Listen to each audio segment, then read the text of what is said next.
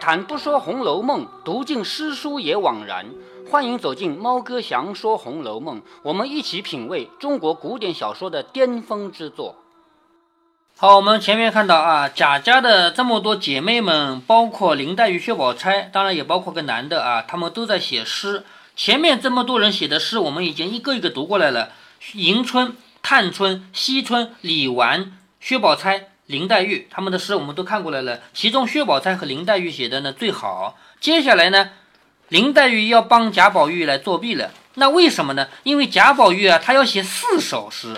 前面他姐姐说过了啊，有四个地方我最喜欢，都要写。哪四个地方呢？一个是潇湘馆，一个是恒芜苑，一个是怡红院，一个是稻香村，都要写。要贾宝玉一个人写四首诗。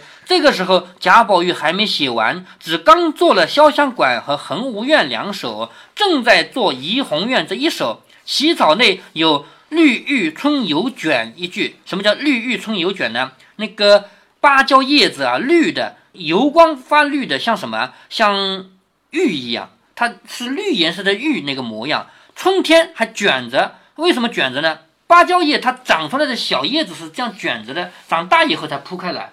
所以绿玉春犹卷，在春天那个芭蕉叶还卷着。他想到了这一句：“宝钗转眼瞥见”，就是薛宝钗啊，一转眼就看到了，叫瞥见，便趁众人不理论，急忙回身悄悄地推他。就是薛宝钗告诉他说：“他就是不喜欢‘红像绿玉’四个字，才改了‘怡红快绿’。你这会子偏用‘绿玉’两个字，你不是和他争吗？前面你贾宝玉起的名字叫‘红香绿玉’。”你姐姐已经改成了怡红快绿了，明摆着你姐姐不喜欢绿玉，可是你现在写诗还用绿玉，那你姐姐不喜欢什么，你就你就用什么，那还得了，是不是啊？那这就是薛宝钗的观点。薛宝钗，你别忘了我前面说过啊，她就是活在人间的，她时时刻刻是看别人的态度的，别人喜欢这个，她就要喜欢；别人讨厌这个，她就要讨厌。这种观点绝不是林黛玉，林黛玉是我喜欢就喜欢，跟你有什么关系？你讨厌好了。是不是啊？但薛宝钗不是，薛宝钗正因为看到她姐姐改了红香绿玉改成怡红快绿，她就知道她姐姐不喜欢绿玉，所以看到贾宝玉还写绿玉，就赶紧推推他说不能这么写，你姐姐不喜欢，你还跟她争。况且郊野之说也颇多，想再想，薛宝钗不是不 改作弊吗？这个不是作弊，这是悄悄的帮贾宝玉说你你这个怎么就是。你如果把它当作弊也行，但是绝对不像后面这个林黛玉的作弊。林黛玉是直接帮他写的。他说：“况且蕉叶之说也颇多，再想一个字改了吧。就是你要想写芭蕉叶子，你不一定要写绿玉嘛，能写蕉叶的字不是很多嘛？你再想一个吧。”贾宝玉见宝钗这么说，便在那擦汗，说：“我这会子总想不出什么个典故和出处来。什么叫典故出处呢？就是古代人家曾经写过的。”如果说我在一首诗里面，包括你现在不写诗，你写作文的，你写作文，如果里面能用到成语典故的话，那这篇作文就增色不少，对不对？老师有没有这么说过？呃，啊，没有啊。如果你写一篇作文，明明写的是现代的事情，比如说跟妈妈上街买菜，或者说去动物园，但是你写着写着用到了一个李白的典故，用到了一个杜甫的典故，那这个作文就很好。包括现代人啊，包括古代人，他们都喜欢在写作中用典故。所以呢，贾宝玉刚才之所以一直要写绿玉，绿玉呢，因为绿玉是个典故。可是薛宝在提醒他，你不能用绿玉了，那怎么办呢？他说：“我想不起别的典故来了呀。”薛宝钗笑着说：“你只要把绿玉的玉改成蜡就行了。”贾宝玉说：“绿蜡有这个典故吗？绿蜡是哪个典故呀？”宝钗见他问，悄悄地咂嘴点头，笑着说：“亏你今夜不过如此，将来金殿对策，你大约连赵钱孙李都忘了呢。”好，这个话什么意思啊？就是今天只是你姐姐在这里让你写诗，你把绿蜡这个典故都忘掉了。那将来如果有一天你去金殿面试呢？什么叫金殿呢？皇宫。古代不是经常要科举考试吗？先考试秀才，就是地方上考试啊，考出来的叫秀才，是不是啊？好。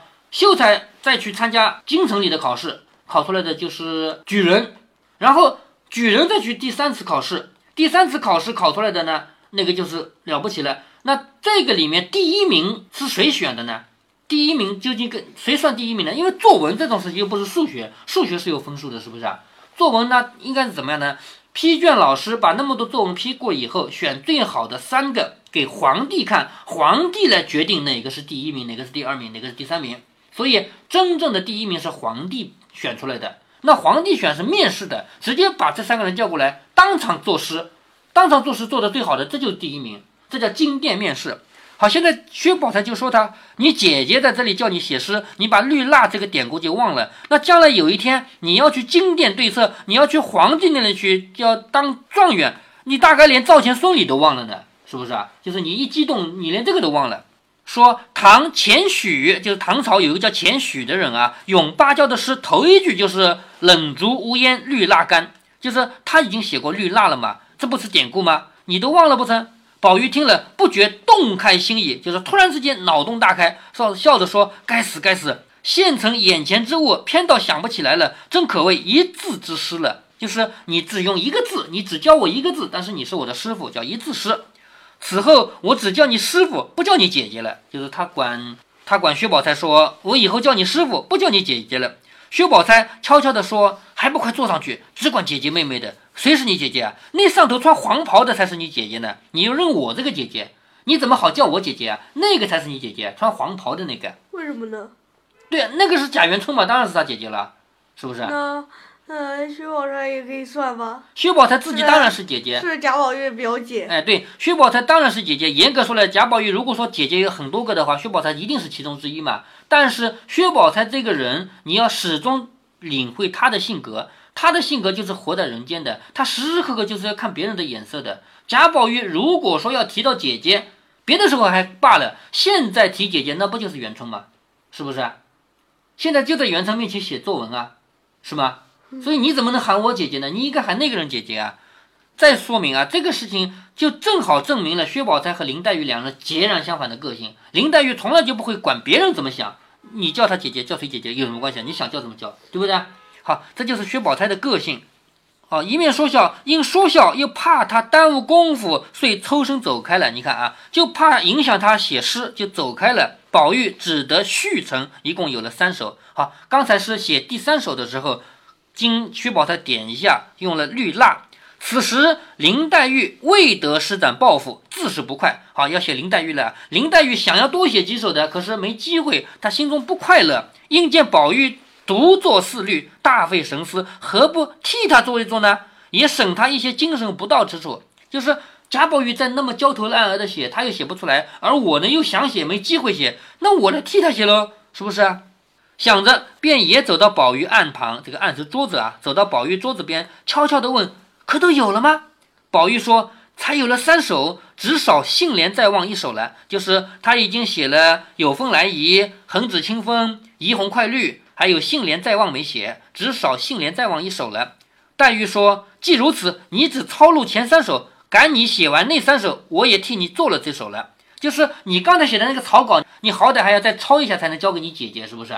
总不能把这个草稿改改的送上去吧？说你先抄那三首吧，等你把那三首抄好，我替你写的一首也好了。对了，嗯，当时有毛病，也是没法直接改的。”你能啊，字间距拉开一点，随便改呀。我现在叫你写作文，也要把间距拉开一点，是不是？不是，我是说，呃，还是在原字上改，直接涂掉啊，不行，直接一划一根线涂掉，重写啊。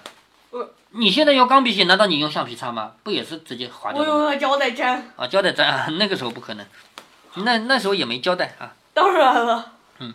他说：“你先抄吧，你把那三首抄完了，我替你做的这首也好了。”说着低头一想，早已吟成一律。你看这个林黛玉的才思多敏捷，她低头一想，早已吟成一律，便写在纸上，搓成个团子，扔到他面前。宝玉打开一看，只觉得此首比自己所做的三首高过十倍，就是他扔过来那个纸团，一看比我写的三首要高十倍，正是喜出望外。遂忙公楷呈上，就是恭恭敬敬的用楷书写了交上去。好，贾妃一看哪四首诗呢？第一首叫《有凤来仪》，承宝玉景题。宝玉不是弟弟，是承，因为他是皇家的人嘛，是吧？承宝玉景题，《有凤来仪》怎么写的？秀玉初成时，绣玉是什么呢？岫玉就是指潇湘馆那的竹子，竹子不是绿的吗？是不是？他不直接说竹子，你还记得前面那个对联吗？写对写水的对联，从头到尾没有一个水字，是不是啊？好，秀玉初成时，就是潇湘馆的竹子啊，一根一根刚刚长出来，堪宜待凤凰，就是刚长出来的竹子已经可以等凤凰来了。那凤凰谁呀、贾元春，哎，对，贾贾元春，干干青玉滴，个个绿生凉。什么叫干干啊？就一根一根，一根一根青的，像要滴下来一样。因为那个嫩竹子不是青色的，很很好看嘛，是不是啊？我好像是一个成语，青翠欲滴。哎，青翠欲滴。什么叫个个？你知道吗？什么？因为竹子的叶子是一二三，是不是这样的？像个像这个个这个字嘛。呃，我们来看竹子的叶子的图，啊，还是收刚才那个斑竹啊，是刚才收过的斑竹。好，你看这个竹子的叶子，我们来找一个典型的。好，你看这个很典型的，这个像不像个？每一片叶子像不像一个个字？像像吧？所以扬州有一个个园，你知道吗？呃跟竹子有关吗？就是因为园子里很多竹子嘛，它名字叫个园。为什么它叫个园呢？因为你看这都是个嘛，是不是？嗯，都是个，所以个个绿生凉，就是很多很多竹叶啊，绿的有凉意，因为那个颜色太绿了，太翠了，给人一种凉的感觉。泵气防接水，穿帘爱顶香，就是气就是造的那个墙，因为墙是砌出来的嘛。泵气防接水，就是靠的那个墙啊，防着台阶上流下来的水，因为它太密了嘛。穿帘爱顶香，这个竹子穿过帘，已经阻碍了顶里面飘出来的香味，所以竹子很多，是不是？莫摇清碎影，好梦奏出长。不要去摇它的以下面的影子，你去摇竹子的话，你不就等于摇下面的影子吗？是不是？不要去摇那个影子，好好的留着一个梦，很长可以睡，就是这个环境好吗？让我在这儿很舒服嘛，是这个意思吧？好，下面一首《横指清风》。对了，嗯，贾宝玉好像比较擅长呃这种啊不提呃主要要写的东西。哎，对，贾宝玉的特色就是我写什么就没有什么字，写水就是没有一个水字，写竹子没有一个竹字啊。下一首是横指清风，横指清风是横无怨，它的特色是什么？横无怨的特点，很多花，香草不是花，很多有香味的草。横无满径苑，罗碧筑芬芳。好，横无就是一种香草嘛，满满的这个净院就干干净净的这个院子啊。罗碧也是香草，助芬芳就是帮着有散发出香味，叫助芬芳。软寸三春草，柔脱一缕香。软软的冲着三春的那个草，就春天的草不是很软吗？是不是啊？软软的冲着像春天的草，软软的拖着一缕香味儿。因为恒无怨最多的就是香味嘛，是不是啊？青烟迷曲径，冷翠滴回廊。轻轻的那个烟，迷的就是飘的弯弯曲曲的路，叫青烟迷曲径。冷翠冷的绿色，冰冷的那个就是有充满凉意的那个绿色啊。低的回廊就是这个走廊嘛，走廊不是可以绕回来的嘛？回廊。谁为池塘曲？谢家幽梦长。谁在这儿说这个池塘的曲子呢？谢家，谢家是谁家？呃，古代有王谢之家这个典故，王导谢安，王谢两个族是什么概念呢？就是我们知道啊，在汉朝结束以后，不是来了一个三国吗？三国以后是晋朝嘛，是不是？在那个时候有两个很大的家族，一个姓王，一个姓谢，这两个家族，这两个家族后来因为世道比较乱嘛，比较乱，他们就两个家族一起往南迁，本来住在北方的，迁到南方来，因为他们这两个家族实在是太厉害了，太有文化了，所以他们南迁就代表文化南迁，他们等于是逃难，逃到南方以后，还能在南方影响南方的这个文化，所以王和谢这两家给后人留下来的感觉就是什么？特别有文化，而且特别有钱，是吧？所以这个谢家幽梦长是指什么？有文化的家族，他们做这个幽梦啊，是幽静的梦啊，很长。你看前前面一首诗好梦奏出长，后面一首诗说谢家幽梦长，所以贾宝玉一天到晚就是喜欢什么呀？喜欢一种朦胧的感觉，睡不醒的感觉，是不是？在这里说明贾宝玉的一个什么个性啊？呃，怎么说呢？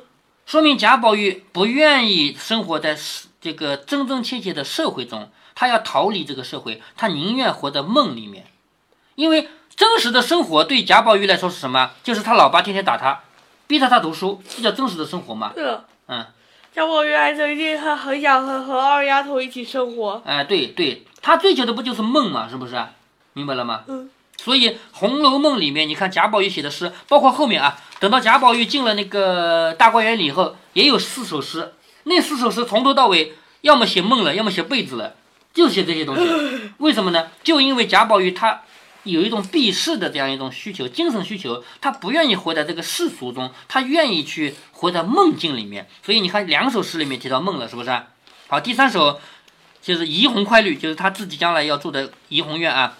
庭深长日静，庭院很深，整天安安静静的，叫庭深长日静。不是生庭吗？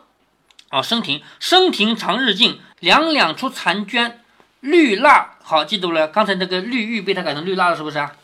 绿蜡春有卷，绿蜡就是那个那个芭蕉叶子啊，春天还卷起来了，就是春天还卷着呢，不是还卷起来，春天还卷着呢。红妆夜未眠，红妆就是红颜色的衣服。穿着红颜色的衣服不就是美女吗？是吧？美女到晚上还没睡觉，红妆夜未眠。凭栏垂绛袖，这个绛是红颜色，凭栏就是靠着栏杆，靠着栏杆，红颜色的袖子往下垂着，以石护青烟，靠着石头在干嘛呢？旁边是一缕青烟，他们家不是要烧香的吗？时时刻刻在点香吗？对不对？好，以石护青烟。对立东风里，主人应解怜，就是站在东风里面。东风是什么？东风就是从天边吹过来的一股暖风。因为东风和西风典型的区别就是西风很冷嘛，东风暖的嘛，是吧？好，站在东风里面，主人应解怜。主人就是什么？就是男人看到这么一个美女靠着墙边、靠着栏杆边站着，他应该觉得同情，应该怜惜她。贾宝玉的个性不就是？怜惜世上所有女子吗，嗯，是不是？好，最后一首诗诗其实是林黛玉写的啊，《杏帘在望》。你看林黛玉写“杏帘招客饮”，杏帘是什么？就是杏花村的酒帘。有杏花村知道吗？就是指卖酒的地方，是吧？杏花村的莲子在那儿招客人来喝，叫杏莲招客饮。在望有山庄，什么叫在望呢？杏莲在望嵌进去了吧，是吧？在望就是往前面看。遥望应该有一个山庄，那里应该有酒喝，叫一再望有山庄。秦杏鹅水，桑榆燕子粮啊，这个什么意思呢？苓和杏是两种水生植物，苓你知道的，你吃过的是吧？杏呢也是一种菜，也是水生的。苓杏鹅儿水，就是在水里面有苓、有杏，还有鹅，是不是？那。燕子梁呢，就是那个燕子做窝的那个屋子梁啊，上面它是用桑榆木头做的，桑榆燕子梁。一畦春酒绿，畦是什么？畦是把土地弄成一个个方块，叫畦。种花种菜都是畦，知道吗？一畦春酒绿，这个一块地上长的韭菜啊是绿的，十里稻花香，就是稻子成熟了以后，十里远的稻子全部飘出来的香味。盛世无饥馁，何须耕织忙？盛世就是好的时代，好的时代没有饥饿，何须就干嘛要去耕种和织布？干嘛要这么忙？好，这写的是什么？这写的不就是稻花村吗？就是一个农村主题的嘛，是不是？从头到尾写的就是农村的风格吗？好，这四首诗里面，林黛玉写的最好。贾妃看毕，喜之不尽，说果然有进步了。又指着最后一首诗说，这首诗最好。他以为是宝玉写的，是不是？这首最好，遂将浣葛山庄改名为稻香村。好，他自己起的名字又被他推翻了。浣浣浣葛山庄是他起的，但是因为这首诗里面写到了稻花香嘛，所以他改名为稻香村。又命探春另以彩笺誊录出，方才一共十首诗。彩笺就是彩色的书签，用另当时就有书签。书签都一直有啊，书签也不一定这么小，就是写字的那个便签嘛，大一点的也也有，没这么小啊。那个时候毛笔写字不能用这么小的啊，用彩色的签露出，露出就是抄录的意思。当时的书签是也是用纸做的吗？哎，对，都是纸做的。好，叫探春另外找了彩色的书签誊录出，誊录就是抄录，抄录出一共十首诗，出令太监传于外乡，什么意思呢？就是这个都是我们家的兄弟姐妹们写的诗，赶紧叫太监传到外面去给外给外面人看。贾政等看了都称颂不已。好，贾政在外面呢，是不是啊？一看，嗯，不错，我们家的几那些儿子啊、女儿啊，那些姐妹们啊，都会写这么好的诗了。贾政又进归省颂，好，贾政他要写一篇文章吧，叫《归省颂》。元春又命以琼酥金惠等物赐予宝玉，还有贾兰。什么叫琼酥金惠呢？就是好吃的，好吃的已经好吃到什么地步呢？已经没有法描写了。琼就是像玉一样，金呢就是黄金。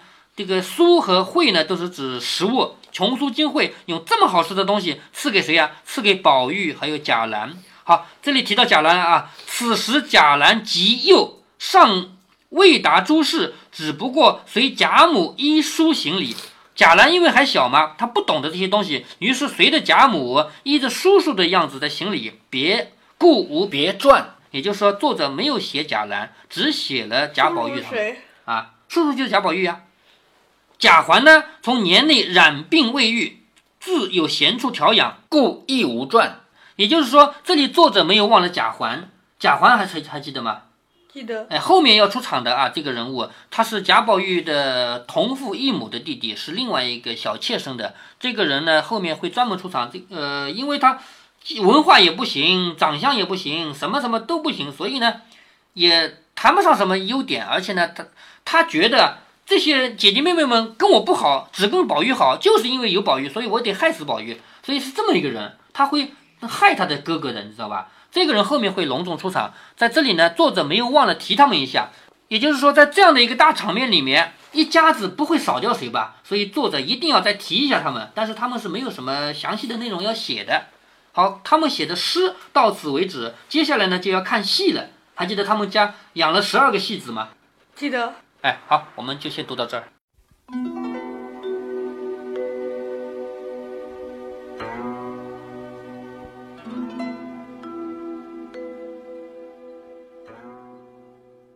红楼梦》这部小说，时时处处都在安排惊人的对比，有的对比很明显，有的要细想一下才会发现。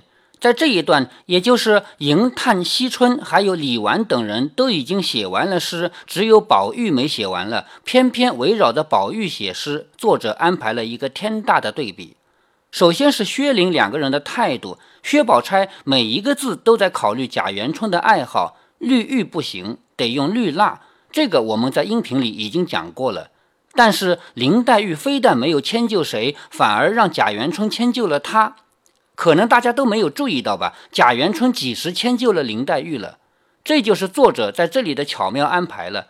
大观园里这么多小景点，之前是贾宝玉提了匾额和对联，元春看过以后，有些保留，有些改了，但是只有一个是改了两次的，那就是杏帘在望，贾元春改名为幻葛山庄，后来又改名为稻香村。贾元春改字可是一件非同小可的事儿，大家还记得前面对了听花絮的修改吗？随口说了一句，马上得有人办理。所以贾元春他一定已经学会了自己的身份不能随便开口。后来给这些小景点改名字，一定是更加深思熟虑的。但是偏偏深思熟虑的名字，因为林黛玉的一首诗又推翻了。咱们只有把前后的故事连起来看，只有把这么多细节放在一起对比，才能看得出曹雪芹的良苦用心。在整部《红楼梦》中，这些姐姐妹妹们还有好多次写诗，有的时候薛写得好，有的时候林写得好，而这一次很明显是林黛玉夺魁。他自己写一首很好，帮宝玉写一首很好，而且还让贾元春改掉了自己已经起好的名字，这才是最妙的一笔。稻香村这三个字起得很美，不光折服了书里的贾元春，书外的读者一直到现在还有北京和苏州两家公司在争夺。就在这些天，北京和苏州两地的法院又做了一件让人无语的事儿。北京法院判决北京稻香村赢，下令苏州稻香村公司停止在粽子、月饼、糕点等商品上使用稻香村商标，并且赔偿北京公司三千万元。苏州法院呢判苏州赢，要求北京稻香村公司停止在糕点商品上使用稻香村文字商标，并赔偿苏州公司一百一十五万元。要我说啊，你们两家都停止使用这个商标，各赔偿十亿元。因为你们都喜欢拿历史说事儿，都说自己是百年老店、老品牌。你们有曹雪芹老吗？你们不都侵了曹雪芹的权了吗？赔钱赔钱！这二十亿元用于建立曹雪芹图书馆，用于发展我国的文化事业。玩笑归玩笑，北京和苏州两家公司都从清朝开始就使用稻香村商标了。那个时候交通又不发达，北京的产品你再好卖不到苏州来，苏州也不影响北京的销售。最近为什么他们两家老打架呢？还不是因为现在是电商时代了吗？你上淘宝、京东、亚马逊，还有那个笑死人的拼多多，你都可以买到稻香村，谁知道是哪家的呀？到了这个时候，同名商标就成了一个大问题。我们这是一个讲《红楼梦》的专辑，没有权利也没有义务介入商业纷争。他们两家不管打得多厉害，反过来只能证明一件事：稻香村这三个字真的是好听。如果您觉得猫哥的读书分享有益有趣，欢迎您点击订阅，这样您将在第一时间收到猫哥的更新提醒。如果您有什么要对猫哥说的，不管是赞还是批评，不管是提建议还是唠唠嗑，欢迎您在节目下方留言。您也可以加猫哥的公众号，四个字“猫哥在线”。您还可以加入猫哥的听友群中，微信群呢，用语音节目没有办法说清，还是 QQ 群方便，群号为八四九九六六八九九。不管加入 QQ 群，还是微信群，还是在节目下留言，还是在公众号留言，您都可以围绕着书中的智慧和读书的乐趣畅所欲言。好，再见。